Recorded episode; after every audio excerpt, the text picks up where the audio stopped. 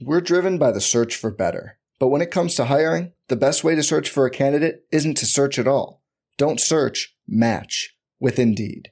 Indeed is your matching and hiring platform with over 350 million global monthly visitors, according to Indeed data, and a matching engine that helps you find quality candidates fast.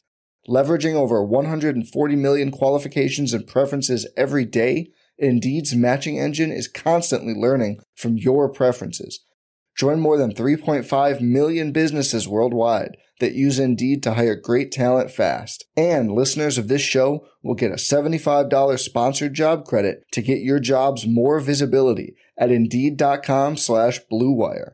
Just go to Indeed.com slash BlueWire right now and support our show by saying you heard about Indeed on this podcast. Indeed.com slash BlueWire. Terms and conditions apply. Need to hire? You need Indeed. This podcast episode is brought to you by Coors Light. These days, everything is go, go, go. It's nonstop hustle all the time. Work, friends, family expect you to be on 24 7. Well, sometimes you just need to reach for a Coors Light because it's made to chill. Coors Light is cold lagered, cold filtered, and cold packaged. It's as crisp and refreshing as the Colorado Rockies. It is literally made to chill. Coors Light is the one I choose when I need to unwind. So when you want to hit reset, Reach for the beer that's made to chill. Get Coors Light in the new look delivered straight to your door with Drizzly or Instacart. Celebrate responsibly. Coors Brewing Company, Golden, Colorado. In 2003, Nike signed 13 year old Freddie Adu to a seven figure contract. But Freddie didn't live up to the hype. He has turned down every single documentary project looking closely at the details of his career. Until now, People are going to look at everything you did because of the hype surrounding your arrival and what they think you can be. I'm Grant Wahl, and this is American Prodigy, Freddie Adu, from Blue Wire Podcasts. Mahomes has the time, delivers perfectly downfield. Touchdown! Patrick Mahomes with a rope. This one, Adams, touchdown! This time going deep for Beckham Jr. Hello, everyone. Welcome along to RotoViz Overtime on RotoViz Radio, brought to you by BetOnline.ag and Indeed. My name is Colm Kelly. You can follow me on Twitter at Overtime Ireland, and joined by Shawn Siegele, uh, one of the co-owners at RotoViz. Shawn, this was an interesting week of fantasy football, and uh, I have to say, uh, some some high scoring players, some very low scoring players, some very low scoring team uh, outputs. I guess we'll call it for a lot of teams, and uh, I guess then the other part to say is Kyler Murray is probably the other part to say. yeah, and and again, it's a little bit of an interesting case because he gets all of or so much of the glory here, and the coverage and the point totals continue to be fantastic for fantasy football. You and I have a team with the ship chasing crew where we are now in the top 350 teams in the FPC with Dalvin Cook still to play for us tonight. So we could climb the leaderboard a little bit more. Uh, Curtis Patrick and I have a Kyler Murray, DeAndre Hopkins team. The big catch there made a huge difference for us. You know, Blair and I have a team with Hopkins and Stefon Diggs. So very, very fun. This game actually pretty disappointing until about two minutes to go. You have a bunch of really short passes to Stefon Diggs. Now he was racking up the receptions, but but not a lot of yards. And then he breaks out for that touchdown, which is one of the best plays you'll see from a quarterback wide receiver combination to apparently beat the Cardinals. It looked like the game was over, no real way for the Cardinals to come back and win it without the Hail Mary. Now, I just want to point out here that while, again, Murray is getting all the coverage, this was an unreal play by DeAndre Hopkins, who goes up amid three guys, not just sandwiched, but he is surrounded by Bills defenders, makes this play, and really bails out again Cliff Kingsbury and Kyler Murray. Murray again doing his, you know, Dante Hall X Factor, you know, video game joystick kind of running, right? But his passing throughout the vast majority of the game was very poor, missing open receivers, again, not able to pass uh, into that intermediate area across the line of scrimmage. The Cardinals having some trouble sustaining drives in which he wasn't just running the whole way. And it was a, another kind of rough game for Kenyon Drake and the running back. So a lot of disappointment here up until that very final play. But Colm, as we know, it's just it's what happens at the end that counts. And DeAndre Hopkins really pushing back against another big game from Davante Adams as they fight to be the best wide receiver in the National Football League. Yeah, and that, that that play just when when I seen it happening live, it just reminded me of uh, Calvin Johnson against the Cincinnati Bengals. Uh, I can't remember what year it was, but it was kind of very similar. Those three guys jumping up and he just takes the ball. It's just I'm taller than you and I can jump higher than you. And then when you know if you watch the replay, the, it looks like the defender actually has it for a second. So just I'm I'm stronger than you as well. I guess we'll throw in, but just a phenomenal play, and I guess we'll say once again that Bill O'Brien, uh, I think he was on the losing end of that trade. Uh, just uh, in case we're still we're still seeing who comes out on top of, of that deal. But uh, in terms of today's show, it's going to be a really fun one. I'm, I'm looking forward to it. We're going to be joined in just a second by Anthony Amico. Uh, it's going to be a fun one to talk through with lots of different stuff coming up. Anthony's actually leading the way in the SFB at the moment, uh, top top of the standings there. So going to talk to him a little bit about that. So so jumping on the show now is Anthony Amico. You can follow him on Twitter at Amicsta. Uh, Anthony also has a Substack up and running. It's amicsta.substack.com, and uh, I would highly recommend heading over checking that out. Uh, I Anthony, we've uh, we've we've talked for a long time. I've known you now for a long time in terms of podcast. Now back to the the OTI podcast days, going way back in time, and uh, it's always fun talking with you. But um, how, how, are you getting on as we uh, kind of as we finish up week ten, start moving towards week eleven of the NFL season? Yeah, doing pretty well. I mean, I first of all, thanks for having me on. But I, I think that the uh, week ten was kind of crazy. I felt like a lot of a lot of things that were well planned kind of didn't end great for a lot of people. It was, it was a tough scoring week, tough to find points, but you know overall it's been a it's been a really fun season. Uh, you know we have a lot going on in the world, but you know the NFL has has been there for us. Uh, you know we, we have we had some issues here and there, but for the most part, you know we've still had football kind of to escape from a lot of these things, and uh, definitely thankful for that and for whatever you know else we can get out, out of the season. Anthony, as we went into the SFB draft, I was hoping to be the last person to draft a running back, and I waited a long time. I think maybe into round 11. And then when I went back and checked in Josh's app, I found that you had waited another full round. Obviously, for a zero RB enthusiast, to have the last person to draft a running back in the entire format to sit atop the leaderboard after nine weeks is really cool. Did you go into the draft with this plan, or did the draft simply fall that way, or maybe a little bit of a mixture of both? Yeah, probably a little bit of both. I, I do want to kind of tip my hat here also to uh, you know RV legend Mike Beers. He he also waited until the 12-12 to take his first running back. So I uh, for whatever reason I got the I got the edge on the on the app posting, but he also waited an extraordinarily long time to take that first running back. Um, but you know something that I think has been a foundational piece of how I build teams is you know that RotoViz mantra of winning the flex. And Scott Fish Bowl, I think, is probably one of the best environments for that, given that it's a four flex league. One of those flexes is a super flex. So, you know, had the draft fallen differently, I suppose I, I wouldn't have gone so heavy on zero running back. But uh, the ADP landscape entering Scott Fish Bowl, uh, you know, was extremely running back heavy. I kind of had a feeling that that would be the case in this draft. Uh, and if you look at the league from the standpoint, like there's really no functional difference, right, between like my running back two and someone else's third flex. But I think most people probably value that RB two spot like uh, significantly more, significantly higher, and that's why we saw those running backs go so high in a lot of the drafts. So I think just by approaching it as uh, I just want to win these flex spots, I kind of very naturally ended up with all these receivers, and uh, I, it's worked out. So last week on the the podcast, we talked a little bit more about the running back dead zone, and you know it's pretty much been a as we expected. It's been this way pretty consistently. It's been a, a graveyard again in 2020.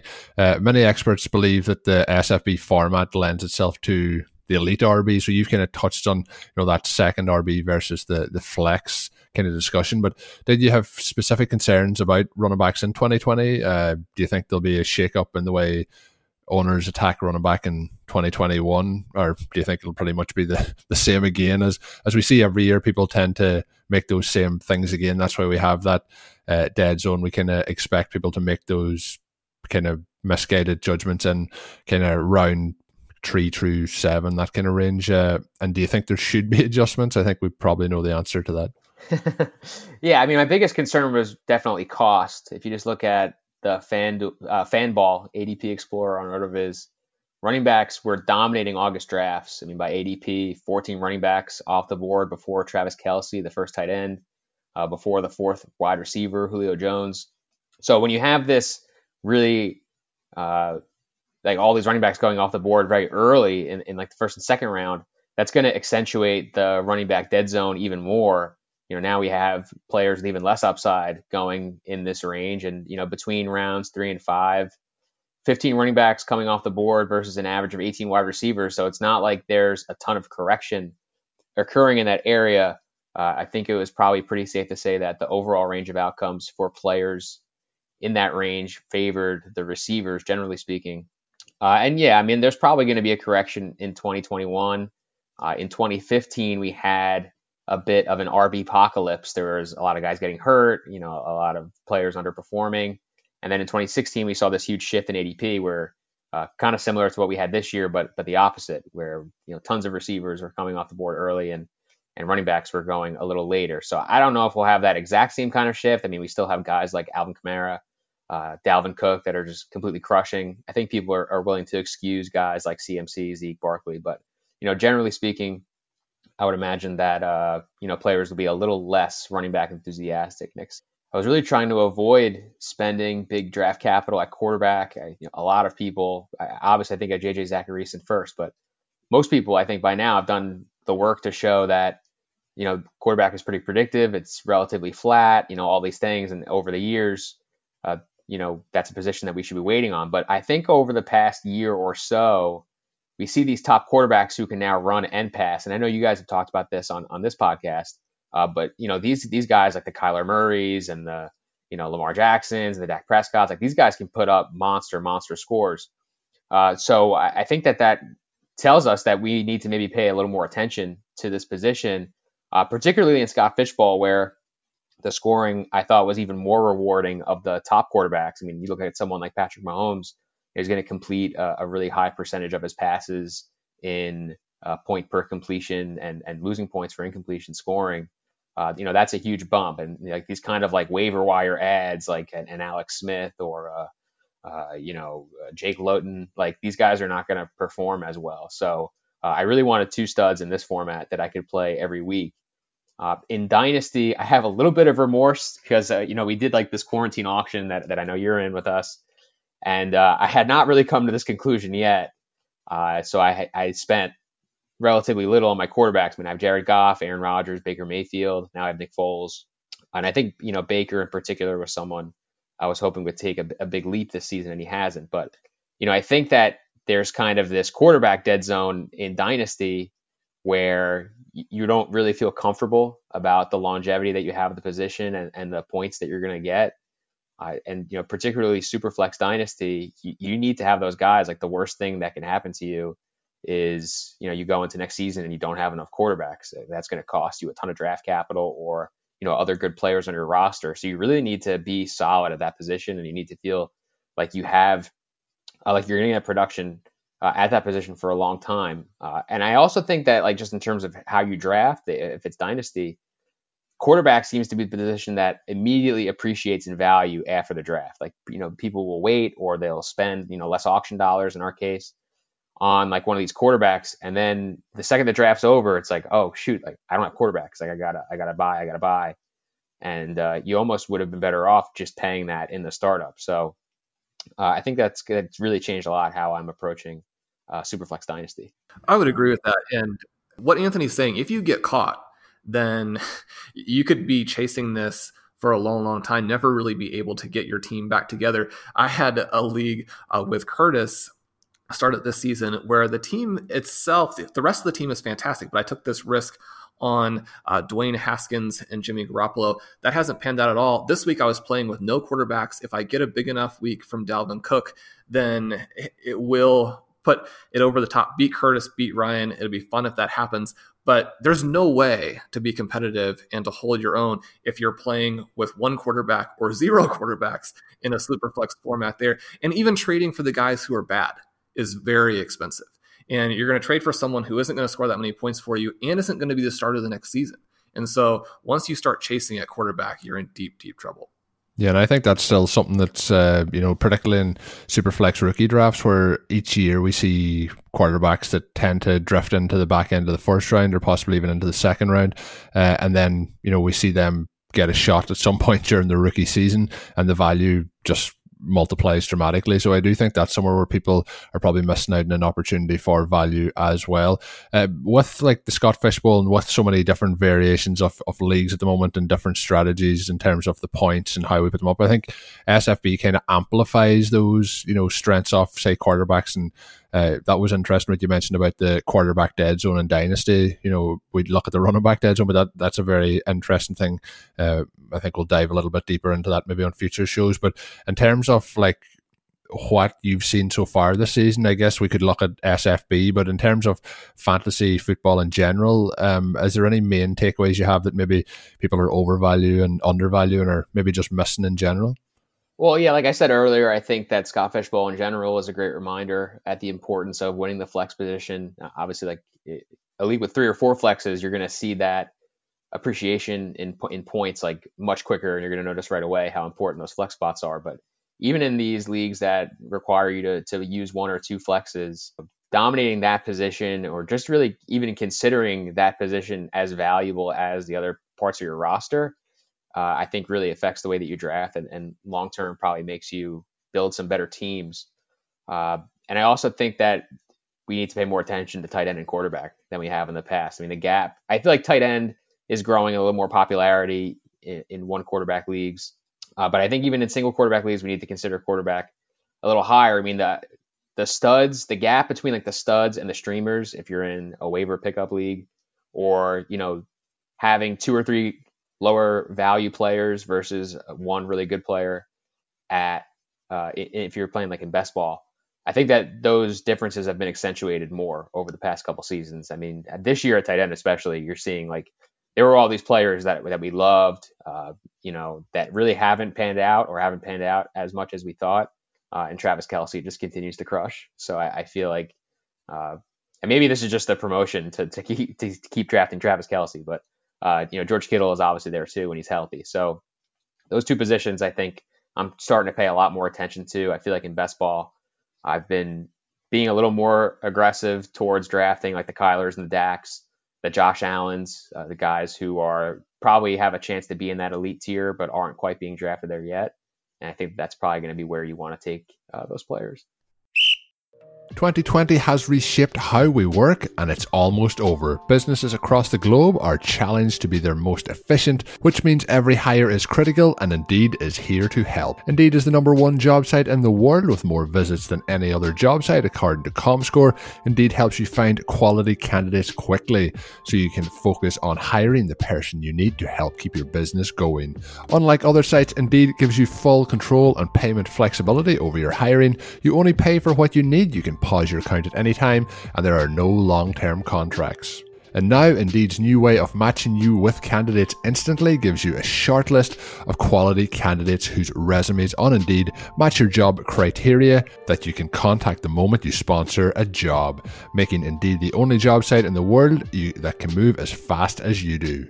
Right now, Indeed is offering our listeners a free $75 credit to boost your job post, which means more quality candidates will see it fast. Try Indeed out with a $75 free credit at Indeed.com slash BlueWire. This is the best offer available anywhere. Go right now to Indeed.com slash BlueWire. Offer valid through December 31st. Terms and conditions apply. I'm Dave Caban, host of the RotoViz Fantasy Football Podcast. I wanted to take a moment to thank you for supporting RotoViz Radio. We love producing these shows and we hope that you love listening to them. As a thank you, loyal podcast listeners can get 10% off of a one year RotoViz subscription by using the promo code 2020RV Radio at checkout. We have some of the very best tools, articles, and analysts in the business and can't wait to lead you on the path to greatness. If you haven't done so yet, do us a favor and take a minute to rate and review this podcast. Thanks again for listening. Now let's get into the show. I like that a lot. I, I think that focusing on the starting lineup has gotten a little bit lost over the past several years as this desire to build running back depth has really just gone so much to the forefront in fantasy football. And it's not that running back depth doesn't matter, but one of the things we're seeing again this season with so many big games from guys who are coming off the waiver wire is that uh, you can do that through the waiver wire, but you can't get superstars into your starting lineup if you didn't draft them. And you mentioned a lot the running element. Some of these guys, uh, Colm and I can very much identify with what you're talking about there. We have a couple of FFPC teams. Our team with Kyler is in first place and is roaring along. Our team that has Alvin Kamara but has Drew Brees and some other streamer type guys uh, is is struggling.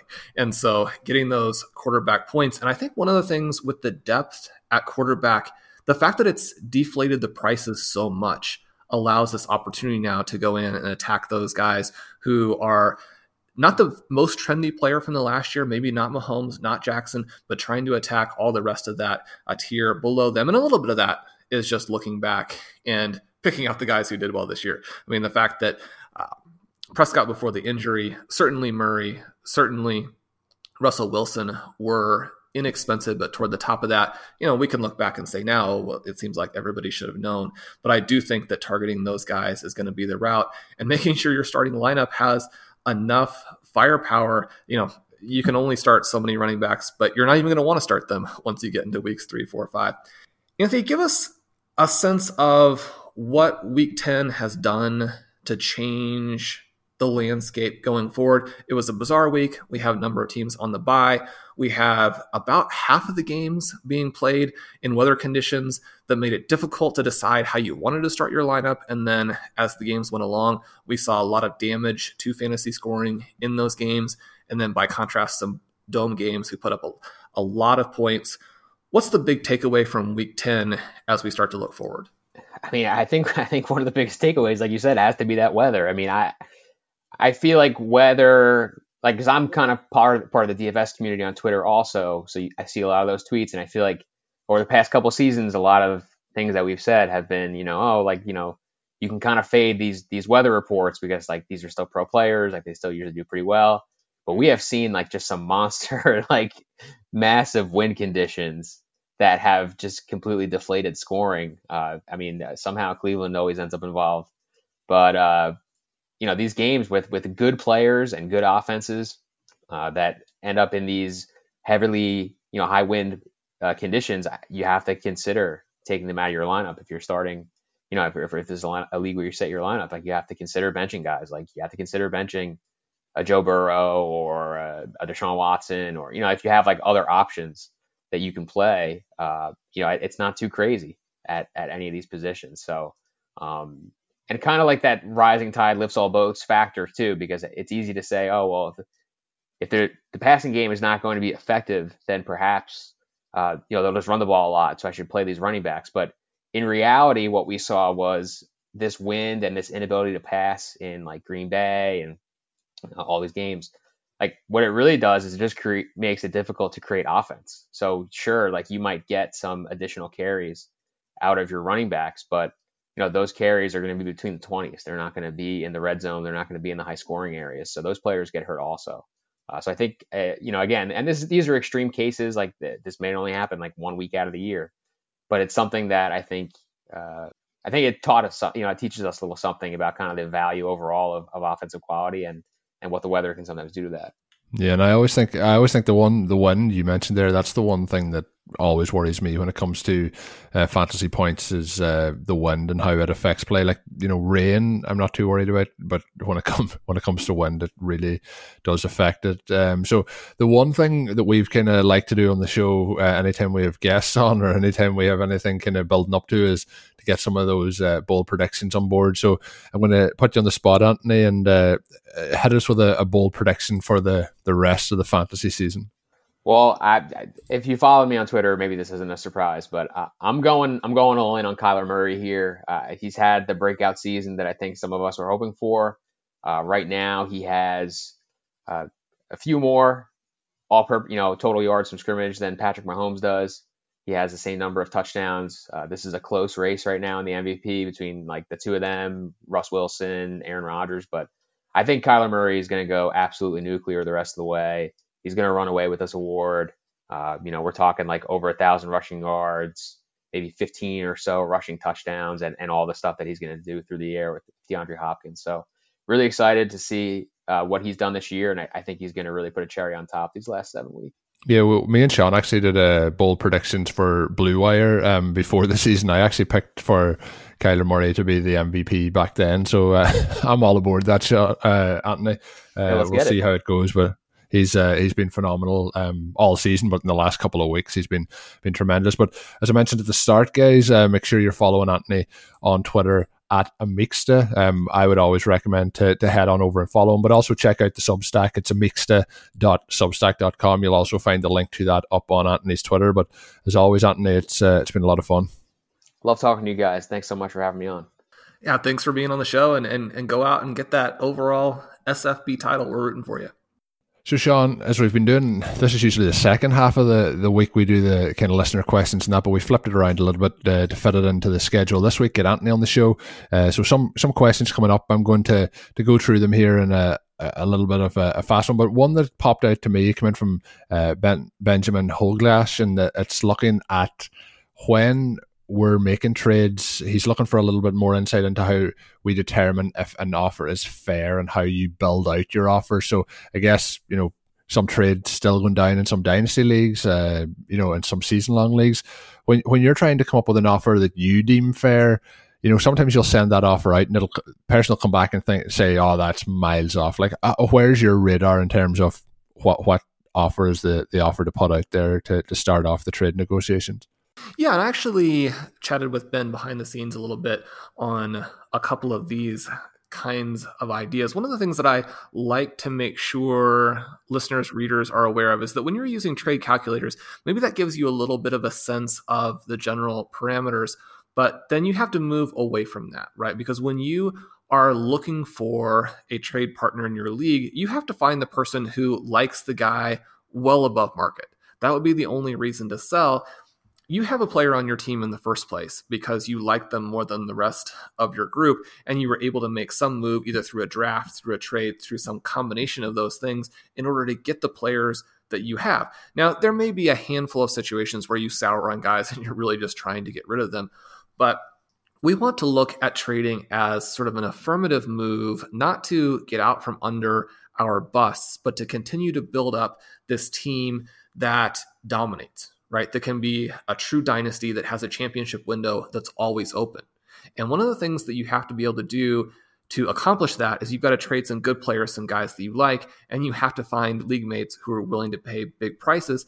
And a lot of that just comes through conversation, right? You have people send you offers about guys, maybe that offer doesn't work, but you always want to counter offer even bad offers because even bad offers let you know which players on your team your league mates like.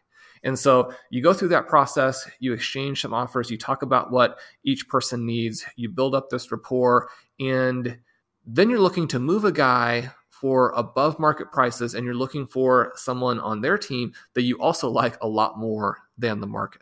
That's the only way that you can really make a trade work. And so if you're getting too tied up with calculators, then both guys are going to be frustrated because they're like, okay, well, I want to move these guys, but I don't agree with the trade calculator. And if I don't agree with the trade calculator, then we can't ever get anything done. Like there can't be any any motion through this. So you have to be willing to move away from that and to add other pieces then to the trade to try to make it interesting. Almost all of the trades that I do end up being two for two or three for three or two for four with some multiple future picks that kind of thing. You have to be creative in order to come up with the type of offer that will work because there are just very few situations, even if you need a wide receiver, your opponent needs a running back, or vice versa, where you can make a one for one. People just don't agree on the value of two players being identical like that.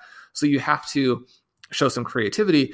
Perhaps, for example, like the trade that Blake proposes to us here, where he says he gave up Michael Thomas, Ekeler, Jalen Reagor, Cooks and Chris Carson for J.K. Dobbins, Justin Jefferson, Claypool, Pittman, and two second rounders. One of the things I think is interesting about that is that there are enough pieces that there can be disagreement on some parts and yet it can still move together. One of the things about a big trade as well is it lets you camouflage a little bit maybe your true target or your true valuation on some of these players. Now, you know, when I'm in leagues, I have the dynasty rankings on the site. Those site that those rankings include sort of where I have a player and how much trade value he has. So it might not exactly line up with the value that I would give him in a personal league trade, but people are going to generally know how I'm valuing these guys. But there is an advantage to putting together a big enough trade that it's not immediately clear. And I think that Blake has done this. Colin, when you're looking at that trade, what are your thoughts there? Do you like what he's done? I think it's a really a really interesting trade. Obviously, this one now um, with each each week, I guess we look for the the questions, and I'm getting better at asking for them on Twitter. There was a few weeks there I mentioned on the show I had forgot to ask for them, so I've been asking for them uh, pretty pretty much on a Friday and a Monday just to get some of the the, suggestions in. Then other ones come in through the the email address. So uh, this one actually came in before this week's action, which makes it a little bit more interesting. Obviously, we've seen Michael Thomas back on the on the field this week. We're a week closer to Ekeler getting back in there. But in terms of what what what he's done here, you know, if you're looking, this is more of a move. If I'm looking towards next season, I, I'm getting people are probably getting tired of hearing me saying it. Dobbins for me has always been a 2021 play. I think that there's a, a good move to, to go from Ekeler to Dobbins based on the age profile of both running backs and the, the situations moving forward. Uh, Jefferson, really good pick up there. I think him and Reagor are probably fair. I think Jefferson's edging that out based on how he's played so far, but I still have very high hopes for Reagor uh, moving forward here. Cooks and Carson, you know, you're you're having those veteran players, but the value is going to be very limited, and those come, you know, this this off season. Um, we'll see a, a, quite a drop off, I think, in their value. So it looks to me to be a team going for it this year versus a team that's thinking about the future. You know, getting Claypool in there. We haven't seen much from Pittman so far, but uh, still still an interesting player. And then the two second rounders, like I, I really like what he's done. He's kind of got younger at all the positions outside of Reagor, uh, and he's upgraded on a couple of them. So you're giving up Thomas, you're giving up Ekeler, but you're you're probably going to be winning this trade come 2021. So a very interesting move from Blake there. Um, I guess I mentioned it a minute ago um, in terms of the email address. It's rotovizradio at gmail.com if you want to send in those recommendations, those questions, you know, get our thoughts on different things. We're always looking for different opinions and uh, things like that. So send them in. The the other person who sent it to my Twitter account, which is at Overtime Ireland, uh, was Patrick Keefe.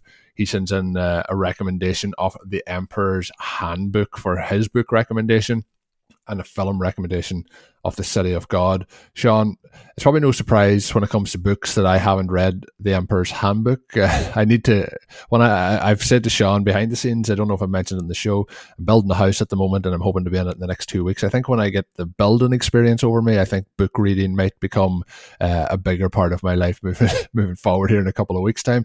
But Shawn, have you, I know a, a huge fan of books, have you uh, read The Emperor's Handbook? I haven't. And one of the reasons why it's so fun to talk about the TV shows is that we have such a sort of communal experience with that, especially now with the streaming services again. Uh, in a way, bringing people together, they have access to those same uh, types of shows. And the the books are a little bit different. There are so many books out there in the world that there's a little bit less of an overlap. But I'm always excited to get these book recommendations. I'm going to put this down on my list here.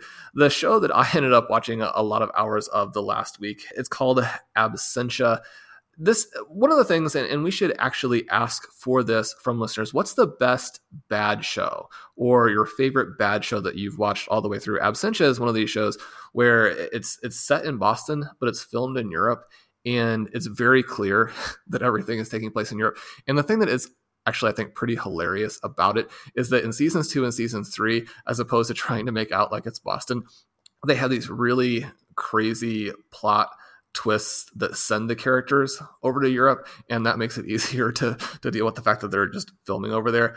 But a show that's all over the place in terms of tone, in terms of voice, in terms of action, in terms of you know the plot making any sense, but at the same time season two, you know, watch the last five episodes or so all together. Season three, watch the last five episodes on a Saturday night before, you know, going into the the big Sunday games. Season two was so bad that I quit in the middle for a couple of years. And so, you know, again, very much all over the place, but I, I like shows where you have strong characters and things happening and a show can be a lot worse if it's active than a show that maybe is more the the peak TV kind of show, which has to be fantastic. No one is going to sit there for a slow paced show where the characters are looking at each other meaningfully unless the show is is you know utterly amazing. And so some of these shows maybe have a little bit better floor simply because they're fun.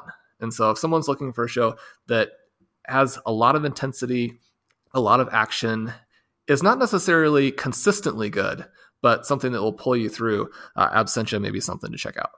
So, are we looking? Is this the call out for the listeners for this week's recommendation for shows that are so bad that they're good? Is that what we're looking for?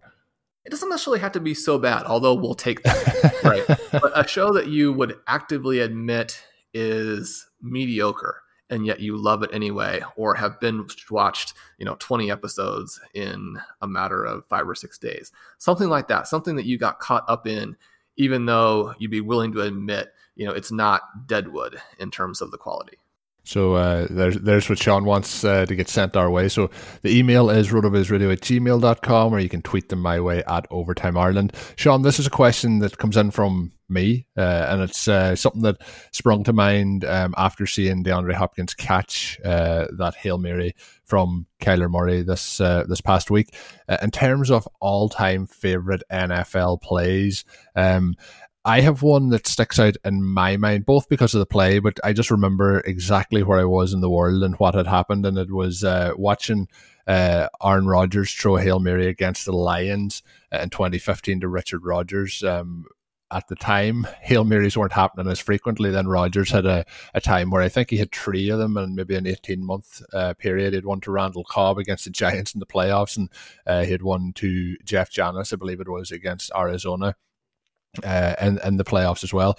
Um, and it's just uh, that play. I was living in Melbourne in Australia. We were living in a, a, small apartment, and I was watching that game at like six o'clock in the morning.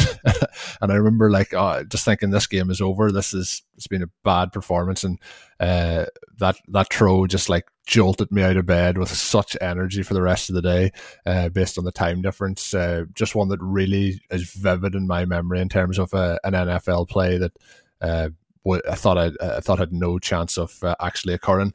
Uh, is there anything that sticks out in your head as a specific play for a, a fond memory? Well, uh, this Hopkins catch is is going to be right up there, and might it's, gonna, it's definitely going to be. Yeah, I, I watched it. I, I, watched it. I watched it this morning on Twitter, and like I had goosebumps watching. Just like I, I watched it live, and then when I watched it back this morning, it was one of those plays. It's just so it's probably a once in a generation play, maybe once in a lifetime the way it happened. Oh, crazy, crazy. And especially if if you have such a huge ownership of those players in fantasy, then those are the plays that stick out to you. I was already very excited because of the Stefon Diggs touchdown. And so, you know, already very up and excited and thinking, well, you know, this game ended on a, on a very positive note. And then to have that happen, it just, I mean, it's one of the one of the best feelings. Going back to another play listeners know, Kansas City Chiefs fan, most of the big plays that have happened throughout the last 20, 30 years have not been favorable to the Chiefs as they've gone down time after time after time at Arrowhead Stadium in the playoffs. That all changed last year with the big comebacks on the way, and then with that comeback in the last five minutes of the Super Bowl all of those plays would be up there in terms of maybe a slightly more specific type of play and, and something that was again very meaningful to me personally with the chiefs with my favorite player Jamaal Charles in week 15 of the 2013 season when he continued to break the long touchdown runs all throughout the course of the game. And every time it happened and you're watching your fantasy points rise, you're thinking, well, you know, this is the play that made the week and then another one happens and another one happens. And Jamaal Charles i think in that game cemented himself as possibly the best running back in nfl history. Certainly i think he jim brown barry sanders. Charles wasn't able to get quite the longevity that you might need for some specific arguments but i don't think anyone was as good at his peak as charles was that game right there as he continued to break long touchdown runs. And and each one of those plays are the plays that stick out in my mind. Yeah, Jamaal Charles is just so so fun to watch, and anyone that had him on their their fantasy rosters any season, uh, just it was uh, lots lots of good good vibes happening. Um, but as always, uh, you can send those suggestions to us. Um, get them in early. We'll try and get them used on one of the shows next week. And as always, you can get yourself a ten percent discount to Rotoviz NFL Pass by using twenty twenty RV Radio at checkout or by going to rotoviz.com forward slash podcast for further information. And as always, it does help us out if you drop us a written review on your favorite podcast app. We do appreciate those kind words that have come in recently. Shawn mentioned some of the feedback we're getting. It is much appreciated. Uh, we really enjoy doing the show for all the listeners, and it's it's been a lot of fun. Uh, I think uh, I think the show on Monday was actually our 150th episode off the podcast. So the we're flying or on uh, sorry on uh, Tuesday, so we're flying through those episodes. Uh, it's, it's been it's, it's it's really going in pretty quick, but and until we're back with another show on Thursday, of course, you can uh, check out all Shawn's great work up at rotoviz.com. You can follow me on Twitter at Overtime Ireland. And until we're back, have a good one. Thank you for listening to Overtime on RotoViz Radio. Please rate and review the RotoViz Radio podcast on iTunes or your favorite podcast app. You can contact us via email at rotovizradio at gmail.com. Follow us on Twitter at RotoViz Radio. And remember, you can always support the pod by subscribing to RotoViz with a discount through the RotoViz Radio homepage, rotoviz.com forward slash podcast. Football is really and truly back in full swing, you might not be at a game this year, but you can still get in on the action at Bet Online. Bet Online is going the extra mile to make sure you have every possible chance to win this season, from game spreads and totals to team player and coaching props. Bet Online gives you more options to wager than anywhere else. You can get involved in their great bonuses today and start wagering on wins and championship futures all day, every day. Head on over to Bet Online today and take advantage of all the great sign up bonuses. Don't forget to use the code BLUEWIRE at betonline.ag. That's BLUEWIRE, all one word. Bet Online, your online sportsbook experts. Sugar Ray Leonard, Roberto Duran, Marvelous Marvin Hagler, and Thomas Hearns. Legends, whose four way rivalry defined one of the greatest eras in boxing history. Relive their decade of dominance in the new Showtime sports documentary, The Kings a four part series premiering Sunday, June 6th, only on Showtime. Oh, oh, oh, O'Reilly! You need parts? O'Reilly Auto Parts has parts. Need them fast? We've got fast. No matter what you need, we have thousands of professional parts people doing their part to make sure you have it. Product availability. Just one part that makes O'Reilly stand apart. The professional parts people. Oh, Oh, oh O'Reilly Auto Parts.